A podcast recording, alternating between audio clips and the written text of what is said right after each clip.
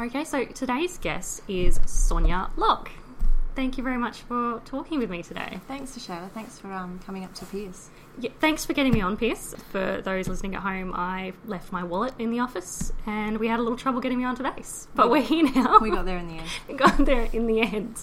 So what do you do on Pearce Base? I'm the Base Aviation Safety Officer here and also the Base Search and Rescue Officer. So I liaise with the CHC Helicopters and help them out when they need some things done around the base, and also when there is a search and rescue task, I'm the liaison and the intermediary, I guess, for them, and anything that's sort of aviation safety related sort of lands on my desk. Great. So what drew you to that position? Kind of luck, or maybe not luck, I'm not really sure, but I was here at Pearce anyway. I was initially an air traffic controller here, mm-hmm. and then I changed over to operations officer, mm. and I got a job with 79 Squadron as the operations officer there. As a result of wanting to stay here at Pearce, I asked if there were any other positions, and this position came up and I took it. Do you enjoy doing what you're doing? Most of the time. It's a pretty busy job, but yeah, I am learning a lot. So it's a great job. It's very challenging, but just the reach of what I can do and things that I didn't even know sort of existed and what Pearce actually did, I'm sort of getting a lot more of an appreciation of that now. So from that aspect, it's actually a really good job. Great. And this isn't the only thing you do. You're also an author and a small business owner? Yes. So small business part of it, I make candles. Mm-hmm. And initially the candle making was to help me fund the writing of my book, because that was my goal, my end state actually. So that was sort of on the side. And now that I got a little bit of money behind me, I was able to start the production of my book, and the book is actually at pre-sale stage now, so mm-hmm. it's written, the illustrations are done, and the graphic design is just finishing off his last bits and pieces, and then it goes to print in a couple of weeks for hopefully 18th of October. Wow. Pretty soon then, that's exciting. It is exciting. It's been a long road. It's been going for about 14 months now. Wow. So it has been a long road, but it's all coming to the end, and it's now that I see it and it's coming to fruition, it's all been worth it. So what is the name of the book? The book's called Storm Clouds to Sunshine. And what is it about? So it's about a little girl, Kat, and she's 8 years old and she has issues with body image, mm-hmm. which is pretty much something that most people, I think, particularly women, have issues with. The idea for the book just came from the fact that, yes, we do all have body image issues, and I started doing some research and realised that children as young as 5 are actually having these sorts of issues and having dissatisfaction with the way they look, and I just thought someone needs to do something. Yeah, and 5. Yeah, 5. Wow. So, yeah, there's lots of statistics out there to say people as young as 5 are starting to have these issues, and girls, 80% of girls by the age of 10 have actually considered going on a diet or have been on a diet of some description. 10? You haven't even hit puberty at 10. Exactly. That's insane. Yep. It's scary.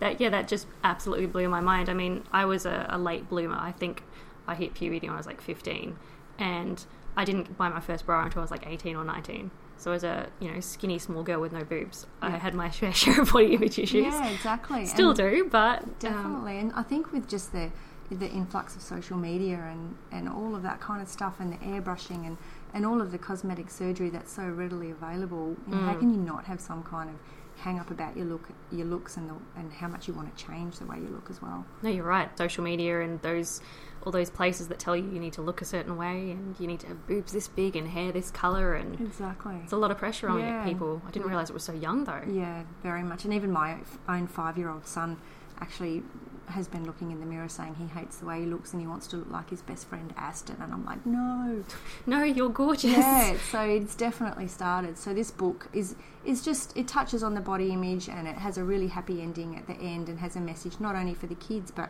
for the parents or the carers that are reading it as mm-hmm. well, and it makes them second guess what they say in front of their children as well, so that they stop themselves, so that the kids don't pick up on it. You're right, there's a lot of things that we say or do that we don't realise is actually impacting on children and how they perceive themselves. Definitely, and we don't think that they're listening, or we don't think that they're watching, but they do, and it really hits them on a subconscious level. Yeah, and then they start emulating that, and we've got big problems then. Exactly, and then it's hard to go back from that. Yeah. Mm. Wow, okay, so book's due out in October. Mm-hmm. I see a couple of pictures of the book on your social media accounts. It looks really, really cute. Yeah. Yeah. I had a fabulous illustrator, and she just knew exactly what I wanted. I just told her what I wanted, and she's come up with the goods, and we really didn't have to tweak a lot, so I was really lucky getting her So yeah, I'm really happy with the result.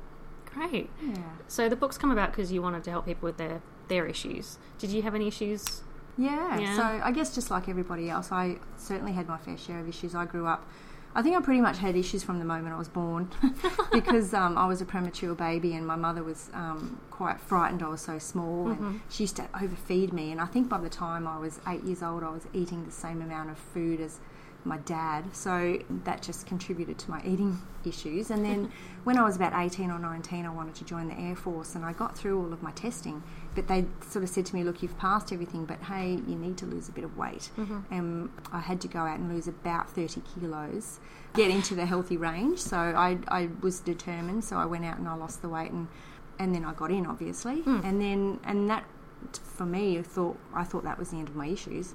And then I went on a deployment to Afghanistan, and that wasn't such a great experience. So when I got back, I had a few sort of issues from that, and so got some help, mm-hmm. as you do, and I was getting some treatment, and it sort of became quite apparent that the issues that I had in Afghanistan kind of contributed to how I used to feel about myself. Yep. And I didn't actually know that because that was normal for me. Mm-hmm. But I had like a lot of like self-hate, self-loathing issues, negative relationships with food, and, you know, punishing myself for having a glass of wine or a Tim Tam or whatever, thinking I was going to be fat when, you know, I actually wasn't fat, but of course I thought I was, and you know, you'd spend hours at the gym smashing yourself and all of that kind of stuff. And for me, as I said, it was normal.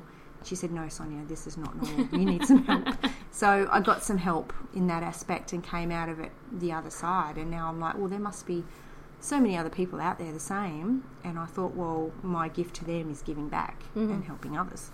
Yeah. So this is how this, I guess, kind of all started. Great.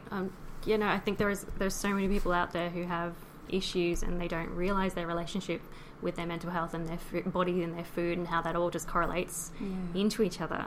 I know my own partner, he's got a bit of body dysmorphia and he's never going to be big enough. You know, he's one of those gym junkies. He's like, oh, my muscles aren't big enough. I'm like, you're pretty big, babe. Yeah, like, exactly. We might have to talk if you get a bit bigger. No, I love him.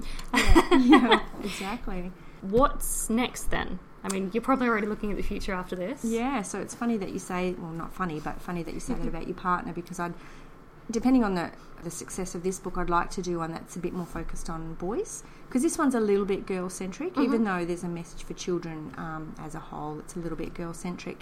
So I'd like to do one for little boys who want to be bigger, or they want to look different, or they want bigger muscles or whatever. Mm-hmm. So I'd like to do something like that. And I'm also in comms with Taryn Brumfitt, who most people would know her from the body image movement, mm-hmm. and she did the Embrace documentary, and she's doing a focus documentary now on kids called Embrace Kids. She's currently doing a tour promoting that, and yeah, as I said, I've been in comms with her and some other body image movement global ambassadors, and we're going to get together in October when her tour is finished to talk about how we can develop a program for children that we can develop and provide to children in schools. Yeah. So, all of us are across the globe, whether we're in Switzerland or Germany, different parts of Australia, obviously, and we're just going to have the same sort of program that we'll go to schools and voluntarily do this for the kids. Great. Hopefully. So it's not just a book, it's this worldwide massive group movement trying to get in there and engage children where they need it. Yeah, exactly, because I think it's been acknowledged that it's all good and well to focus on the adults and give them their mental health help that they need, but I think if we target the problem before it even starts, then we may sort of diminish having the issues later on. Just like every other issue, isn't it? Give them the tools that you need to combat it in the first place, give you the training so that you know when you go through those issues, or if you don't, just to combat them. You set people up, set themselves up. Exactly. So we'll see how that goes. Baby steps. So the book for now, mm-hmm. and then hopefully the boy book. And now that I've learnt so much doing this book, that the other book won't be as long and difficult as this one has been. At least I've got all the people I need in the right place now, so it should be quite easy from now on. And there's not many people talking about boys' body image issues either. No, and with all of my research, it's really starting to become an issue. And I read an article the other day that was written by Senator Deborah O'Neill, who is the Assistant Shadow Labor Minister, mm-hmm. and also the Assistant Shadow Minister for Mental Health, and she spoke in depth of all these issues where we need to really target children, and she touched on boys having issues as well. So it's certainly something that is highlighted with the government, and they're wanting to do something about it. So I'm just wondering if they know how or where to go and that sort of stuff. So hopefully we can provide them a product so that they don't have to think. We're the Think Fairy for them, and then deliver that to them and hopefully get all of this stuff incorporated into schools. Fantastic. Sounds like a great movement to me. I think the cover of the book is gorgeous.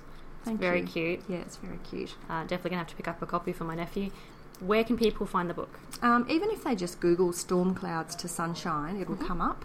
You can click on that. But they can go to my Candles website, which is www.shiningcandles.com.au, and just click on the Storm Clouds to Sunshine tab on that.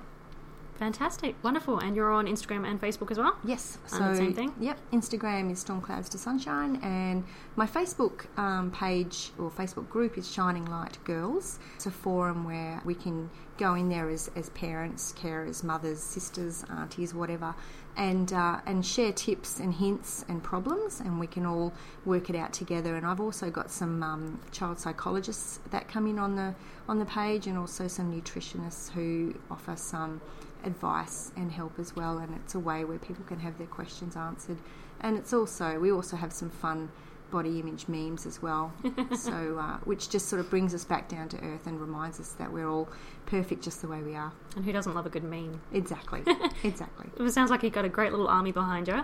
Trying yeah. We're getting there. So now we've just got to get this book out there, get people reading it. Yeah, that'd be great. And it's not so much about the money, but it's just about the message. That's more than what we want to get out there. So we'll just see how we go. Fantastic. So any way you'd like to end this? I just have a bit of a slogan that I always use, and that is, children don't just decide to hate their bodies, we teach them. So, yeah. So I think once we start getting that message out there and start teaching them, I think the world will be a better place. I 100% agree. Thank you very much. Thanks for talking to me. Thanks, Ashayla.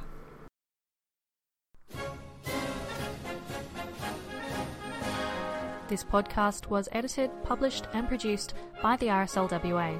Head to www.rslwa.org.au for other content. Make sure to subscribe to this podcast and follow us on Instagram, Twitter and Facebook.